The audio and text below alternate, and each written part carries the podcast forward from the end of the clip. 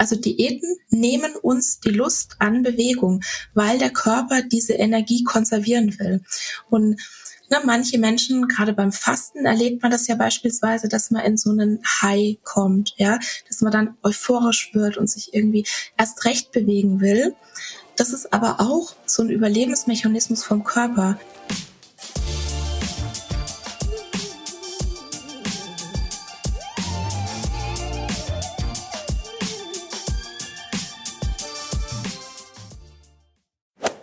Hi, hier ist Elliot von Achilles Running und in dieser Podcast-Folge stellen wir uns die Frage, welchen Einfluss Diäten auf Menschen, aber auch insbesondere auf SportlerInnen haben. Und zwar nicht nur körperlich, sondern auch mental. Dafür sprechen wir wieder mit Ernährungstherapeutin Dr. Antonie Post. Sie führt eine Praxis für gewichtsneutrale Ernährungsberatung und ist Autorin des Buches Gesundheit kennt kein Gewicht, das Anti-Diät-Buch. Im Podcast gibt sie uns Einblicke in spannende Studien rund um das Thema Diäten, erklärt uns den Jojo-Effekt und verrät, warum viele ihrer PatientInnen Sport mittlerweile hassen und die Lust an Bewegung erst wieder erlernen müssen. Denn Surprise, Gewichtsabnahme ist nicht die beste Motivation, um zum Beispiel mit dem Laufen anzufangen. Ein Gegenentwurf zu Diäten ist das intuitive Essen. Was es damit auf sich hat und was das Ganze mit mehr Körperakzeptanz zu tun hat, hört ihr in der Podcast-Folge. So, genug verraten, viel Spaß beim Hören. Hallo Antonie, freut mich, dass du da bist. Wir haben ja letzte Woche schon über das Thema Diäten gesprochen. Diesmal wollen wir mal noch ein bisschen tiefer in die Materie einsteigen, gerade auch was das Thema Bewegung angeht. Aber zuerst mal eine große Frage, die sich, glaube ich, viele stellen. Was würdest du sagen, ist der Grund, warum so viele Diäten auch scheitern, in Anführungszeichen? Also warum... Also ich kenne zum Beispiel wenig Leute, die eine richtige Diät gemacht haben und das irgendwie, dass das super gut für sie funktioniert hat. Meistens brechen Leute Diäten dann auch irgendwie zwischendurch ab oder kämpfen halt wirklich mit so Heißhungeranfällen und so. Gibt's da irgendwie eine wissenschaftliche oder psychologische Begründung für, warum Diäten so selten funktionieren, obwohl sie einem überall angepriesen werden? Ja, weil die gegen unsere existenziellen Bedürfnisse gehen. Das Bedürfnis nach Nahrung, das Bedürfnis nach Sicherheit. Diese Bedürfnisse werden ganz, ganz krass verletzt und natürlich kann man mit Willenskraft dann auch eine Weile oft ja dann Verhaltensweisen oder Ernährungsweisen aufrechterhalten, aber der Körper steuert ja dagegen, die Psyche steuert ja dagegen. Der Körper glaubt, sich in einer Hungersnot zu befinden, der kämpft um sein Überleben und letztendlich wird die Biologie unseres Körpers immer gewinnen und das ist auch sowas, was ich wirklich erschreckend finde. Es gibt ja die Erfolgsgeschichten, dass Menschen sehr viel Gewicht verlieren und dann auch das niedrige Gewicht halten. Und es gibt da ganz spannende Studien dazu. Und also das hat jetzt erstmal auf individueller Ebene gar nichts zu sagen. Ja, das sind Statistiken. Das muss nicht auf jetzt eine bestimmte Person zutreffen. Aber es gibt die Studien dazu, dass Menschen, die erfolgreich Gewicht abgenommen und das niedrigere Gewicht gehalten haben, tendenziell dieselben Verhaltensweisen wählen wie Menschen in einer diagnostizierten Magersucht. Mhm. Also Bedürfnisse ignorieren, Hunger austricksen, Essen mit Sport verdienen. Das sind all die Sachen, also da gibt's noch viele mehr, aber das sind all die Sachen, die wir versuchen, sehr dünnen Menschen in einer Anorexie auszutreiben. Ja, die kriegen Therapie, um diese Verhaltensweisen abzulegen. Und wenn jetzt aber jemand mehrgewichtig ist, sind es genau dieselben Verhaltensweisen, die wir der Person empfehlen, dass sie tun soll. Und da müssen wir uns halt fragen, der einzige Unterschied ist das Gewicht. Wie sinnvoll kann das sein? Wie sehr dürfen wir uns als Gesellschaft wundern, wenn wir auf der einen Seite Diäten verschreiben, essgestörte Verhaltensweisen feiern und bestärken und uns dann auf der anderen Seite wundern, dass die Inzidenzen von Essstörungen zunehmen? Da frage ich mich halt, wieso wundert sich da jemand? Das ist doch logisch. Das sind die zwei Seiten derselben Medaille. Ja, total. Mhm. Ja. Und der Jojo-Effekt ist ja wahrscheinlich dann nochmal so eine körperliche Komponente, die sowieso mit reinspielt, ne? Genau. Das ist ja auch so total spannend. Da gibt's super spannende Studien dazu. Das gibt's ja, ich weiß nicht, ob dir das Minnesota Starvation Experiment was sagt. Nee. Das ist ein Hungerexperiment. Das wurde in den 1940er Jahren durchgeführt an der Universität von Minnesota. Deshalb heißt es so, genau. Und der Ziel der Studie war eigentlich, dass Männer, es waren 36 gesunde, psychisch stabile Männer, die wurden auf Diät gesetzt, also die mussten hungern für die Wissenschaft und die wollten rausfinden, wie man Menschen in einer Hungersnot am besten wieder aufpäppelt, also durch den Zweiten Weltkrieg und was es aber auch mit der Psyche macht, wenn Menschen hungern, weil es musste dann ja sozusagen eine Demokratie wieder danach etabliert werden in Europa und die WissenschaftlerInnen waren selbst überrascht, wie sehr sich auch die Psyche verändert hat von den Menschen. Mhm. Also es gibt da ganz spannende Bücher auch mit Erfahrungsberichten. Also beispielsweise hat sich ein Teilnehmer dieser Studie mit der Axt 3 Finger abgehackt. Wow. Und kam dann ins Krankenhaus, hat dann dort was zu essen gekriegt, ist über dieses Essen hergefallen und hat dann danach die angebettelt, dass er wieder in die Studie aufgenommen wird. Ja, also Das kann sozusagen Restriktionen im Extremfall mit uns machen. Ja, der hat sich selbst verletzt, um was zu essen zu bekommen. Und sozusagen diese Entschuldigung auf Deutsch gesagt, oder in Anführungszeichen diese Entschuldigung, irgendwie was zu essen. Ja. Ja, weil es war ja, also die Männer, die dort mitgemacht haben, die mussten keinen Kriegsdienst leisten. Also das war eine sehr ehrenvolle Aufgabe und du bist halt sozusagen dem Krieg entkommen, weil du in Anführungszeichen nur hungern musstest. Also das war denen natürlich ganz wichtig, diese Studie auch durchzuziehen, ja. Mhm. Und dann nicht irgendwie jetzt, wie heißt es, ehrenlos entlassen zu werden. Ich weiß nicht genau, wie man das sagt, ja. Ja. Aber da gibt's eben diese ganzen Berichte dazu und wir müssen uns halt überlegen, das waren Männer.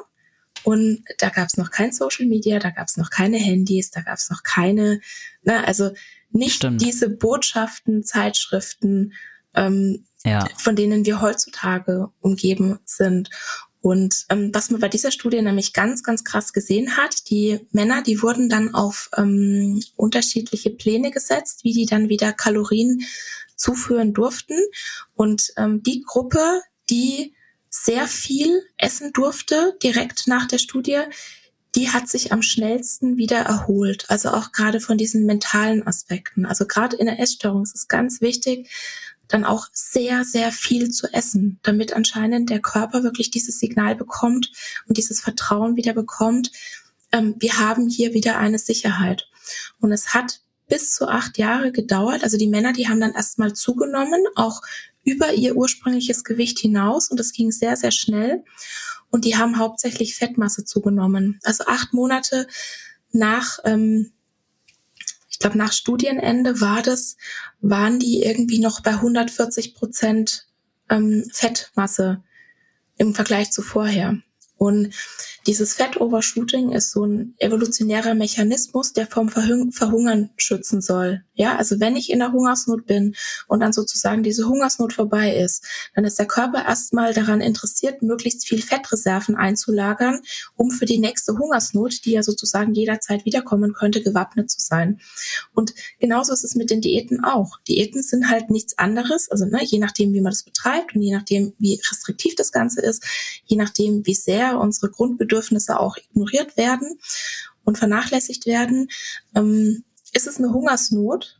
Und wenn dann sozusagen die Biologie des Körpers gewinnt, ja, wir die Diät in die Tonne kicken, den Nachholbedarf haben, im Nachholbedarf schon die nächste Diät planen, sind wir in diesem Stadium des Fat-Overshootings. Das heißt, es wird sehr viel Fett eingelagert und in dieser Studie war das so, das hat sich normalisiert. Ja, die Männer, die haben dann ja keine Diäten mehr gemacht, die haben in Anführungszeichen ganz normal weitergegessen und dann hat das also bei manchen länger gedauert, bei manchen kürzer gedauert, aber die sind dann wieder zu diesem ursprünglichen Verhältnis Fett und Muskelmasse zurückgekommen. So, was wir mit den Diäten machen, ist aber, dass wir so in dieser Situation, dieses totalen Fat-Overshootings, wenn sozusagen unser Körper maximal Fett eingelagert hat als Mechanismus, um der nächsten Hungersnot vorzubeugen, dann fangen wir die nächste Diät an.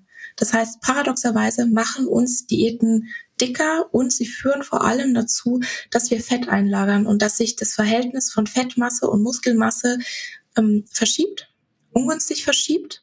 Und das ist halt genau das, was wir nicht wollen. Und dann kommen wir plötzlich in diese Negativspirale, dass wir nach der Diät nicht mehr so leistungsfähig sind, ja, dass wir weniger Muskeln haben, dass wir mehr Fett haben, ne? Das muss ja auch bewegt werden und alles, dass uns vielleicht Sport nicht mehr so leicht fällt. Dann kommt das Gesellschaftliche noch dazu. Ja, ich habe so viele Klientinnen, die sagen, sie würden sich so gerne bewegen, aber sie wissen ja gar nicht wie. Daheim finden sie die Motivation nicht. Ja, oder die bräuchten halt irgendwie so eine Struktur. Rausgehen wollen sie nicht, da werden sie beschämt. Im Fitnessstudio gibt's vielleicht nicht die Geräte oder ne, sie fühlen sich auf dem Präsentierteller. Also es wird dicken Menschen dann auch irgendwo maximal schwer gemacht, sich zu bewegen. Und das kann dann halt auch wieder ganz schnell in so einer Negativspirale enden. Na, ich schäme mich rauszugehen, ich schäme mich vielleicht laufen zu gehen. Dann gehe ich halt weniger oder gehe halt vielleicht irgendwie zu Uhrzeiten, wo ich so das Gefühl habe, da sieht mich keiner. Ja, als Frau würde ich das jetzt nicht so empfehlen, im Dunkeln joggen zu gehen. Ja, dann macht man es vielleicht nicht. Also das kann sich dann halt einfach alles in eine sehr ungünstige Weise auch wieder verselbstständigen. Und ich bin jetzt hier nicht da, um irgendwelche Entschuldigungen zu suchen, warum manche Menschen sich nicht bewegen, sondern das bedeutet auch Anti-Diät, sich wirklich die individuelle Lebenssituation anzugucken. Und da hatte ich wieder so ein Aha-Erlebnis, weil ich irgendwie auch gedacht habe, naja, jetzt habe ich mittlerweile schon wirklich viel gehört. Die meisten meiner KlientInnen, die hassen Sport.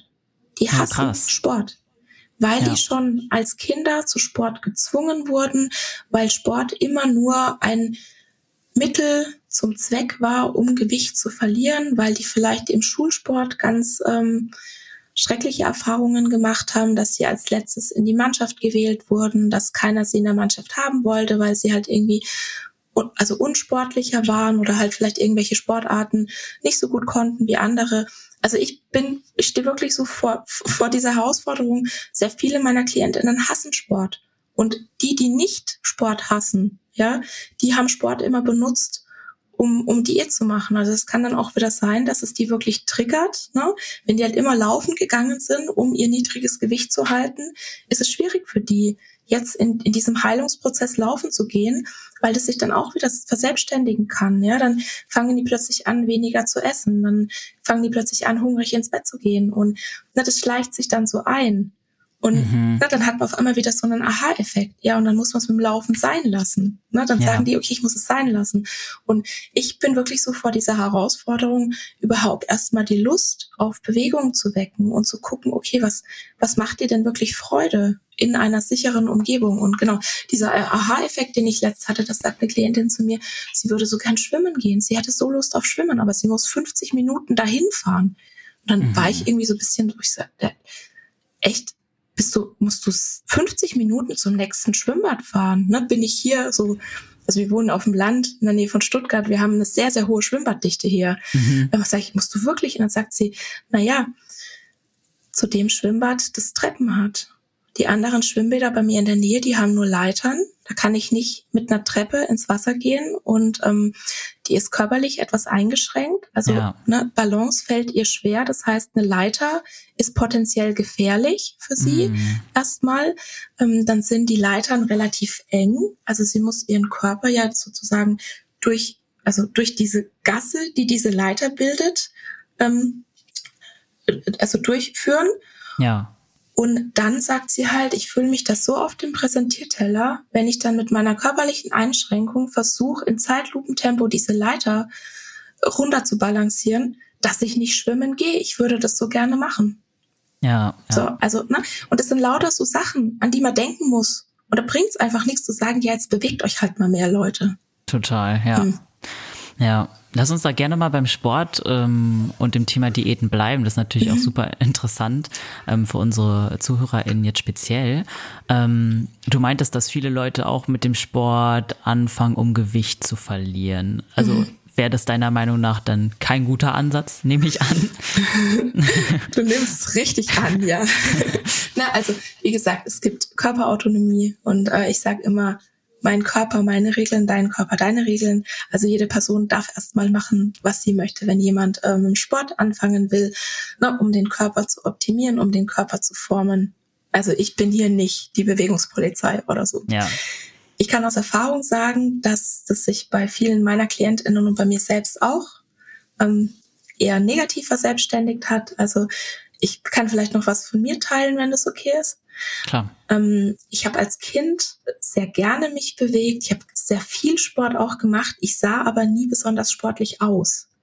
Also ich habe mir mein Leben lang eingeredet, dass ich total unsportlich bin, weil ich eben nie so aussah wie halt irgendwie die Frauen auf der Women's Health oder der Fit for Fun oder wo auch immer, ja, auf welcher Zeitschrift auch immer. Mhm. Ich kenne da noch eine. Ich sah halt einfach nie so aus und habe deshalb gedacht, ich bin unsportlich. Und dann habe ich mit den Diäten angefangen und dann war Sport natürlich ein Mittel zum Zweck, ein Mittel, um meinen Körper zu formen, ein Mittel, um diesen Körper zu bekommen, den ich eben auf den Zeitschriften bewundert habe. Und das war der Zeitpunkt, wo ich angefangen habe, entweder sehr exzessiv Sport zu machen, mich dann auch zu überfordern, teilweise auch zu verletzen, was dann wieder natürlich in die völlige Sportverweigerung übergegangen ist. Also für mich hat sich das sehr negativ verselbstständigt und viele meiner KlientInnen haben das Gleiche. Ja, also entweder sie hassen Sport, sie machen gar keinen Sport, sie haben Sport immer mit Abnehmen assoziiert und hatten vielleicht auch eine Sportbulimie, also dass sie sozusagen Sport benutzt haben, um ihre Essanfälle sozusagen wieder gut zu machen. Okay. als so eine Art Purging-Mechanismus. Mhm. Und das funktioniert halt, es funktioniert halt sehr gut, wenn man halt sagt, okay, ich mache Sport, um abzunehmen. Und ich schaue halt mit meinen Klientinnen immer danach, dass wir beispielsweise, also ich möchte gerne diese Verbindung lösen, weil ich finde, es tut dem Sport und der Bewegung auch so ein Unrecht, wenn die immer nur mit Gewichtsabnahme in Verbindung gebracht werden, weil hier auf so vielen Ebenen ist Bewegung, kann Bewegung so gesundheitsfördernd sein. Und deshalb versuchen wir tatsächlich in der Beratung eher das zu lösen. Und ich mache das so, dass ich beispielsweise dann mit meinen KlientInnen erstmal die Motivation hinterfrage. Na, also was ist denn deine Motivation, um Sport zu treiben? Und wenn die dann sagen, ja, um Gewicht zu verlieren, dann gucken wir danach, gibt's vielleicht noch andere Motivationen, die für dich was sein könnten. Ja, also wir wissen ja beispielsweise, Bewegung fördert die Laune, Bewegung erhöht die Insulinsensitivität, Bewegung senkt das Cortisol-Level im Körper, ne, kann damit chronischem Stress entgegenwirken. Na, aber halt auch wieder unter der Bedingung, dass man sich sozusagen, wenn man eh schon im chronischen Stress ist, nicht dann noch den Sport auferlegt, um dann noch mehr Stress. Also ne, das kann natürlich auch sein, das meine ich damit nicht. Wir wissen, dass Bewegung die psychische Widerstandskraft erhöht, ja, die Fähigkeit, mit belastenden Situationen umzugehen, also die Resilienz. Ja, viele Menschen schlafen besser, wenn sie sich bewegen. Er steigert die Knochendichte, ja, senkt das Risiko für bestimmte Erkrankungen, stärkt das Herz. Ja, also ich meine, ich kann da ja jetzt on gehen, ne? Du weißt, ja. Also ich denke mal, viele wissen ja auch, was Sport alles kann.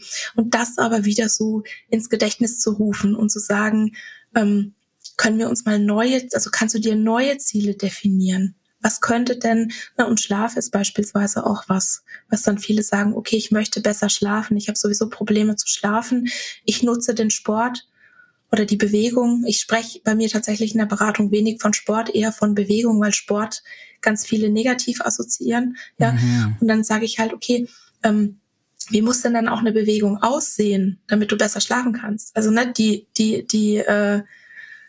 hochintensive Einheit direkt vom Schlafen gehen wird dann wahrscheinlich den Schlaf eher nicht fördern. Ja? Also ne, wie muss es dann wieder aussehen? Und dann, wie kann man es in den Alltag integrieren? Wie ist es praktikabel? Wie ist es umsetzbar?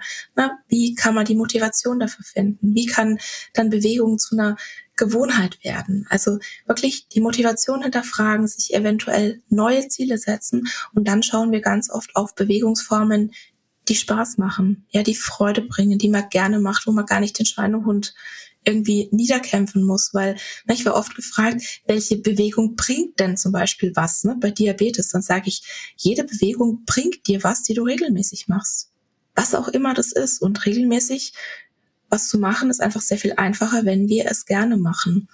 Und dann ist es natürlich auch ganz wichtig, ne, wenn ich im Sport Leistung auch bringen will oder wenn ich auch möchte, dass ich mich verbessere, ne, innerhalb der eigenen Möglichkeiten und innerhalb der eigenen Rahmenbedingungen und innerhalb der eigenen Ziele, dass ich wirklich ausreichend esse, dass ich meinen Körper gut versorge.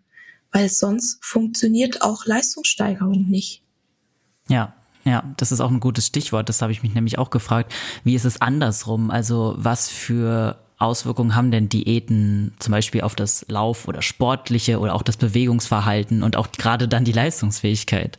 Ja, also ich glaube, damit man überhaupt Freude an Bewegung haben kann und damit man auch wirklich langfristig eine Motivation finden kann, um Bewegung zur Gewohnheit zu machen, muss man auch genügend Energie haben, musst du auch deinen Körper gut versorgen. Und das ist absolut nicht das, was wir lernen. Ja, ich weiß nicht, wie oft ich das schon gehört habe und ich würde am liebsten diesen Spruch verbieten, man muss die Kerze von beiden Enden anzünden. Ja, Also sprich, wir müssen auf der einen Seite Kalorien einsparen, also bis hin zum Hungern und gleichzeitig uns halt mehr bewegen, bis hin zum exzessiv Sport machen. Natürlich nimmt man davon ab, man nimmt mit jeder Diät kurzfristig ab. Ja, und natürlich ist es toll, wenn dann die Zahl auf der Waage vielleicht sinkt und man dann weniger Gewicht auch, vielleicht zum Beispiel beim Sprint, da zählt ja auch. Also bei vielen Sportarten. Genau, bei vielen Laufsportarten ist das Gewicht sehr wichtig. Sagen wir es mal so. Und natürlich sieht man dann vielleicht, dass man erstmal Fortschritte macht. Aber jede Person, die schon mal eine Diät gemacht hat, die hat vielleicht auch, das ist sehr wahrscheinlich, schon die Erfahrung gemacht, dass man sich irgendwie nicht aufraffen kann, dass es irgendwie schwerfällt, dass man sich irgendwie nicht bewegen will. Und ich fand es früher mal ganz seltsam, aber wenn man mal drüber nachdenkt, ist das total logisch. Ja, wenn du zu wenig isst, herrscht für deinen Körper gerade eine Notsituation. Und wir hätten als Menschheit ganz sicher nicht so lange überlebt, wenn der Körper seine Fettreserven einfach mal so schnell aufgeben würde. Nee, stimmt. Der Körper will dich schützen, indem er beispielsweise deinen Grundumsatz senkt, und er versucht irgendwie Kalorien zu konservieren oder Energie zu konservieren. Und das bedeutet auch, dass wir weniger Lust haben, uns zu bewegen. Also Diäten nehmen uns die Lust an Bewegung, weil der Körper diese Energie konservieren will. Und manche Menschen, gerade beim Fasten, erlebt man das ja beispielsweise, dass man in so einen High kommt, dass man dann euphorisch wird und sich irgendwie erst recht bewegen will.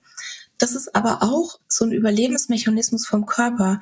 Der schraubt das Cortisol hoch und der schraubt das Adrenalin hoch, damit du dich als Höhlenmensch quasi nicht in irgendeine Ecke legst und dort verhungerst, sondern damit du rausgehst. Ob das jetzt gesund ist, wenn der Körper das Cortisol und das Adrenalin hochschraubt, das ist wieder die andere Frage. Ja, und auch, also ich bin auch nicht kategorisch gegen das Fasten. Manche Menschen, keine Ahnung, manchen Menschen hilft es vielleicht, manche Menschen haben da ganz tolle Erfahrungen damit gemacht und die möchte ich ihnen auch gar nicht absprechen. Für viele Menschen mit einer chronischen Diätvergangenheit oder mit einer Essstörungsvergangenheit ist es schwierig. Die sollten nicht fasten. Das ist auch eine Kontraindikation zu fasten dann. Das Problem ist, dass gerade die Menschen zum Beispiel Intervallfasten machen, die eben genau schon diese Erfahrungen mit Diäten gemacht haben und die halt vielleicht genau schon essgestörte Verhaltensweisen in ihrem Leben haben. Also zum Beispiel mein Mann ist der absolute intuitive Esser. Dem wird es nie einfallen zu fasten. Das sagt er, warum? Also warum sollte ich denn hungern? Ja, ich ernähre mich lieber ausgewogen und abwechslungsreich. Habe ich doch viel mehr davon. Der wird gar nicht auf die Idee kommen. Verstehe. Mhm. Da können wir auch gerne mal drüber sprechen. Intuitives Essen. Ist das, das habe ich jetzt auch schon mehrmals gelesen, ist das dann auch eine Alternative für quasi klassische Diäten? Mhm. Also intuitives Essen ist ja keine Diät, das ist ja sozusagen der Gegenentwurf. Und es gibt die 10 Prinzipien der intuitiven Ernährung, die haben Evelyn Triboli und Elise Resch 1995 formuliert. Also die sind jetzt bald 30 Jahre gibt es die. Und das erste Prinzip ist beispielsweise, lege die Diätmentalität ab. Also wir sehen auch viele Programme, leider muss man auch sagen, die das intuitive Essen so als intuitives Abnehmen missbrauchen.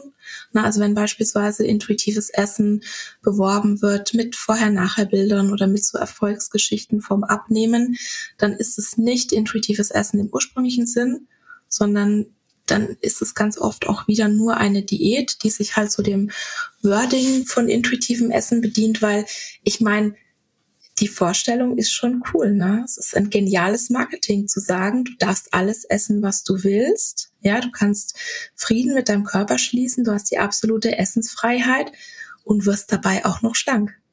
Und das ist aber halt nicht das originale Konzept. Also beim intuitiven Essen geht es darum, die Rahmenbedingungen für ein bedürfnisorientiertes Essverhalten zu schaffen, das auf Selbstfürsorge basiert. Und die 10 Prinzipien, die helfen da dabei. Das erste Prinzip ist, lege die Diätmentalität ab. Also es geht nicht darum, abzunehmen. Es geht nicht darum, das Körpergewicht in den Fokus zu nehmen. Es gibt Menschen, die nehmen mit dem intuitiven Essen ab. Es gibt aber genauso gut Menschen, die nehmen mit dem intuitiven Essen zu. Und es gibt Menschen, da bleibt das Gewicht einfach gleich. Und alles ist richtig. Ja, da gibt's kein richtig oder falsch, weil das Gewicht einfach nicht der Fokus ist. Ein anderes Prinzip vom intuitiven Essen ist, sich die bedingungslose Erlaubnis zu geben, um zu essen. Und das ist auch so was so diese Social-Media-Version vom intuitiven Essen dann oft falsch versteht. Ja, wenn ich mir nur die bedingungslose Erlaubnis zum Essen gebe, dann habe ich einen Cheat-Day.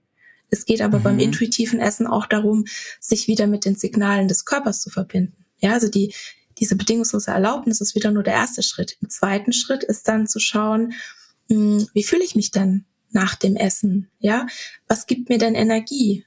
Hat mir das Essen jetzt Energie genommen oder Energie gegeben? Ja, also sich wirklich wieder mit dem Körper zu verbinden. Es geht um Körperrespekt, es geht um Bewegung aus Freude. Und das allerletzte Prinzip ist beispielsweise dann die Gesundheit durch sanfte Ernährung zu erhalten.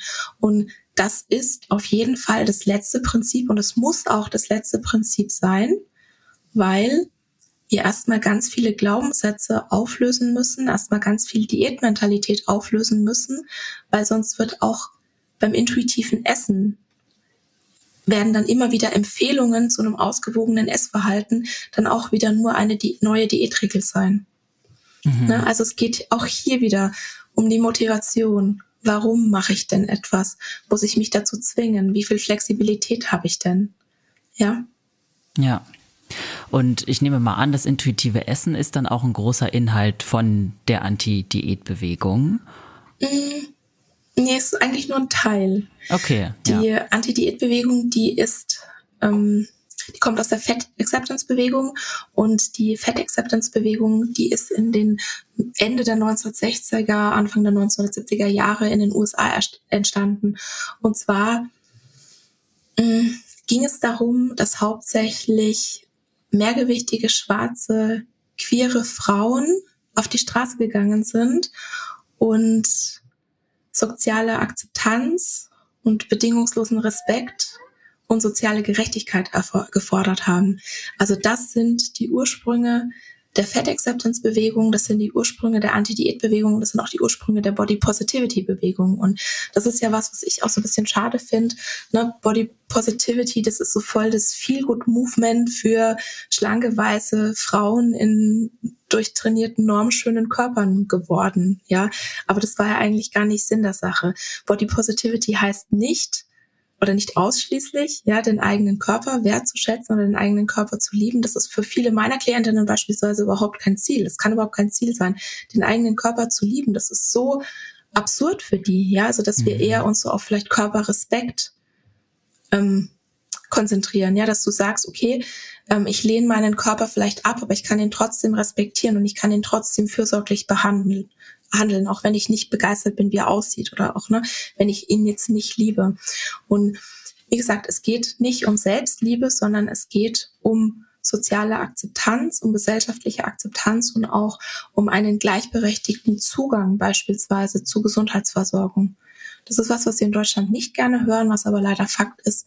Mehrgewichtige Menschen, die sind medizinisch schlechter versorgt als schlanke Personen, aus verschiedenen Gründen. Und deshalb ist es auch so unsinnig zu diskutieren, ja, ist Dicksein jetzt ungesund? Weil Also weil wir einfach Äpfel mit Birnen vergleichen. Wir haben keine soziale Gerechtigkeit in der Gesundheitsversorgung und dann ist es eigentlich nur logisch, dass mehrgewichtige Menschen ein höheres Krankheitsrisiko auch für bestimmte Erkrankungen haben müssen. Ja, du hast ja auch ein Buch über das Thema Anti-Diät-Bewegung geschrieben. Ich habe mich gefragt, also ich kann mir vorstellen, dass es auch kritische Reaktionen darauf gab, weil das halt so ein Thema ist, was unglaublich doll polarisiert. Ja. Erzähl mal ein bisschen, was sind so Reaktionen auf das Buch gewesen oder auf deine Arbeit auch einfach? Also in meiner Bubble muss ich sagen, ich bewege mich ja viel in meiner Bubble, kriege ich eher positive Reaktionen. Ja, also das ist schön. Gerade diese, ja, finde ich auch schön. Das darf auch gerne so bleiben. Ja.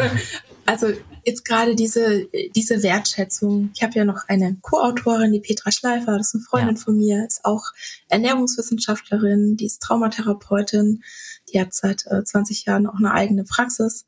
Und wir haben uns zusammengetan, weil wir unbedingt dieses Buch schreiben wollten, weil wir einfach Gesundheit und Gewicht voneinander lösen wollen. Wir wollen das lösen, dass es so, ne, schlank und gesund, dick und krank. Ich möchte nicht mehr, dass das in einem Satz so gesagt wird. Ja, also so, uns geht's ja beiden so. Und wir kriegen tatsächlich eher positive Rückmeldungen so aus der Bubble, wenn wir uns mal ein bisschen aus der Bubble rausbewegen. Ja, vieles von dem, was wir sagen, stößt auf großes Interesse, stößt auf großes Verständnis. Ja, finden Leute spannend, weil, ne, also wenn ich halt sage, wir sollten alle Menschen mit Respekt behandeln, ja, sagen alle ja. Logisch. Wir sind aber gerade so mit der Gesellschaft, glaube ich, an einem Punkt, wo wir intellektuell verstanden haben, dass es nichts bringt, dicke Menschen zu beschämen, ja, dass Stigmatisierung oder Diskriminierung eher die Lage verschärfen, weil wir nämlich beispielsweise wissen, dass das dazu führt, dass sich Menschen eher ungesünder verhalten, ja, und Wir sind aber noch nicht an dem Punkt, dass wir sagen, okay, wir gehen das jetzt auch aktiv an. Also wir haben jetzt gecheckt, okay, das ist nicht gut, aber den nächsten Schritt, den machen wir noch nicht. Und ich glaube, das hat auch ganz viel mit Glaubenssätzen einfach zu tun, mit gesellschaftlich gewachsenen Strukturen. Ja, die Anti-Diät-Bewegung, die möchte eine Gesellschaft erreichen, in der mehrgewichtige Menschen bedingungslosen Respekt, soziale Gerechtigkeit und radikale Akzeptanz bekommen, was auch alle Menschen verdient haben. Es erschüttert aber unsere Werte, ja, weil wir als Gesellschaft glauben, dass wir ein hohes Körpergewicht beliebig verändern können und weil wir dicken Menschen die Schuld an ihrem Körpergewicht geben. Also es gibt eine ganz spannende Umfrage vom Max-Planck-Institut, ich glaube, die ist von 2018, dass 78% der Deutschen ein hohes Körpergewicht als Verschulden ansehen. So. Und jetzt kriegen wir Kritik. Ja, also ich mit meinen Studien nicht so, weil mich halt auch die Studien irgendwie schützen, aber gerade Fettaktivistinnen, ja, mehrgewichtige Frauen, die ihr Leben leben, die sich einfach zeigen. Ja, es stellt sich ja niemand hin und sagt, oh, jetzt müssen wir alle fett werden. Es ist so geil, wenn man dann ständig diskriminiert wird. Super, machen wir das mal, ja. Voll die coole Sache. Macht ja keiner. Sondern die kriegen ja diese Kritik einfach nur, weil sie existieren. Und ich glaube, das liegt daran, dass es den Werten unserer Gesellschaft widerspricht, wenn dicke Menschen sich nicht selbst hassen. Weil das ist sozusagen wie so eine Art unterschwelliger Angriff, weil ja ein schlanker Körper ein Statussymbol in unserer Gesellschaft ist, ja. Und die Anti-Diät-Bewegung, die fordert Normen heraus. Normen sind jetzt auch erstmal nichts Schlimmes. Die geben uns ja Sicherheit. Und jetzt werden die plötzlich in Frage gestellt. Jetzt wird all das, was wir vielleicht Jahre und Jahrzehnte lang selbst geglaubt haben, worauf wir vielleicht auch selbst hingearbeitet haben, ja, mit einem schlanken Körper, ein gewisses Privileg und einen gewissen Status in unserer Gesellschaft zu erreichen, ja, und das hat uns vielleicht ganz viel gekostet. Und jetzt kommt auf einmal eine mehrgewichtige Frau und sagt, ah, nee, ich gebe mir das nicht, ich liebe mich einfach so, wie ich bin. Und das ist definitiv dann auch vielleicht ein Angriff auf das eigene Privileg, weil es ja unangenehm ist, sich mit der Idee auseinanderzusetzen, dass man vielleicht den eigenen Körper gar nicht aktiv verdient hat, sondern vielleicht größtenteils in die Wiege gelegt bekommen hat. Und damit meine ich jetzt nicht, dass es nicht Menschen gibt. Es wird sehr viele Menschen geben, auch gerade jetzt Menschen, die diesen Podcast hören, ja, die sehr viel Energie und Kraft und was weiß ich was alles investiert haben, um vielleicht diesen durchtrainierten Körper zu haben, um eine gewisse, vielleicht eine gewisse Distanz in einer bestimmten Zeit zu laufen, ja. Das will ich überhaupt gar nicht kleinreden, dem will ich das überhaupt gar nicht absprechen. Ich bringe immer sehr gerne das Beispiel, ich könnte nie 100 Meter in unter 10 Sekunden laufen. Mhm. Ich bin nicht Usain Bolt. Bin ich nicht, ja. Und ich kann da mich ernähren, wie ich will und Stressmanagement betreiben, wie ich will und keine Ahnung, mentale Stärke und trainieren, wie ich will. Also ich kann machen, was ich will. Ich werde mit meinen körperlichen Voraussetzungen einfach nicht in der Lage sein, das zu schaffen. Mir fehlt die Körpergröße, mir fehlen die Muskelfasern, die er da ja im Überfluss anscheinend hat. Ja, ich habe das nicht. Ich habe nicht die Voraussetzung. Ich kann mich anstrengen, wie ich will. Und ich werde das nicht schaffen. Und das ist im Prinzip das Gleiche, wenn es um Körpergewicht geht. Ja, das wäre total lächerlich, wenn wir jetzt irgendwo eine Industrie hätten, die uns versprechen würde, wenn du dich nur genügend anstrengst, wenn du dich nur richtig ernährst und wenn du dich mehr bewegst, dann kannst auch du diese 100 Meter in unter 10 Sekunden laufen. Ja. Ne? Hört sich total lächerlich an. Ja. Aber genau das ist es, was die Diätindustrie von uns verspricht. Wenn du dich nur genügend anstrengst, dann kannst du diesen schlanken Körper haben, den du dir erträumst.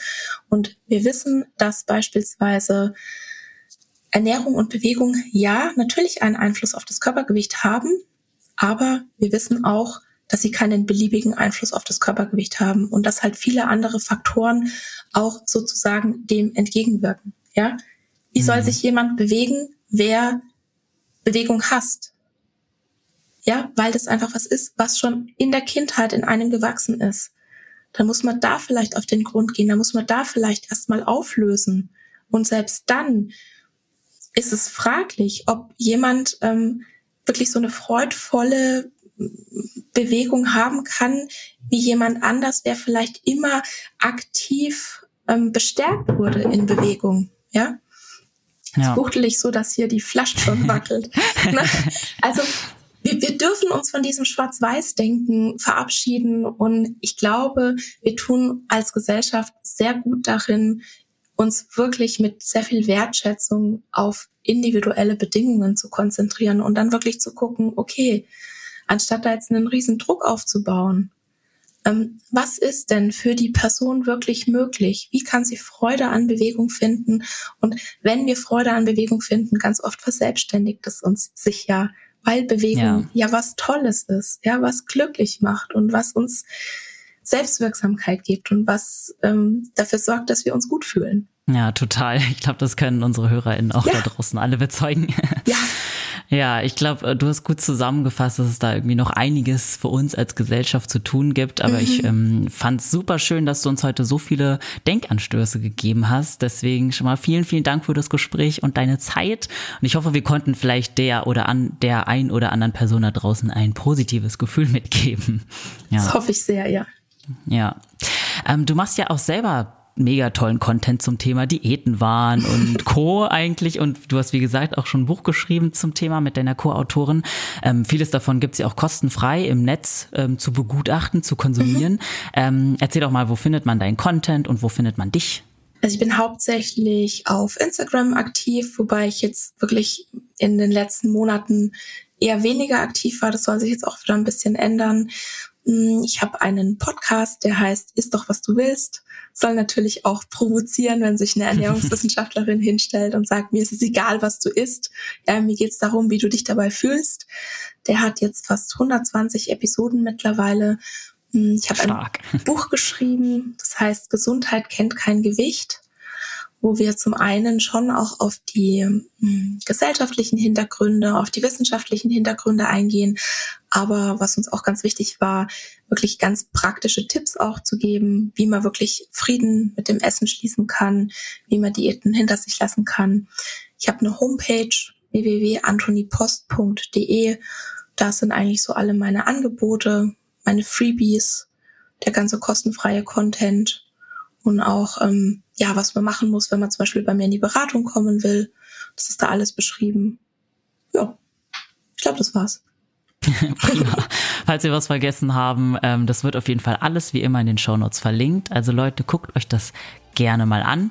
Dann danke ich nochmal dir und ich danke euch da draußen fürs Zuhören bis ganz zum Schluss. Wenn ihr Feedback habt, schreibt uns das gerne auf Instagram unter achilles.running. Aber denkt dran, bleibt bitte nett, auch wenn ihr andere Meinungen habt, vielleicht zum einen oder anderen Thema. Und wenn euch die Folge gefallen hat, dann zeigt uns das doch gerne durch ein Abo und eine 5-Sterne-Bewertung. Ansonsten macht's gut, wir hören uns bald und keep on running.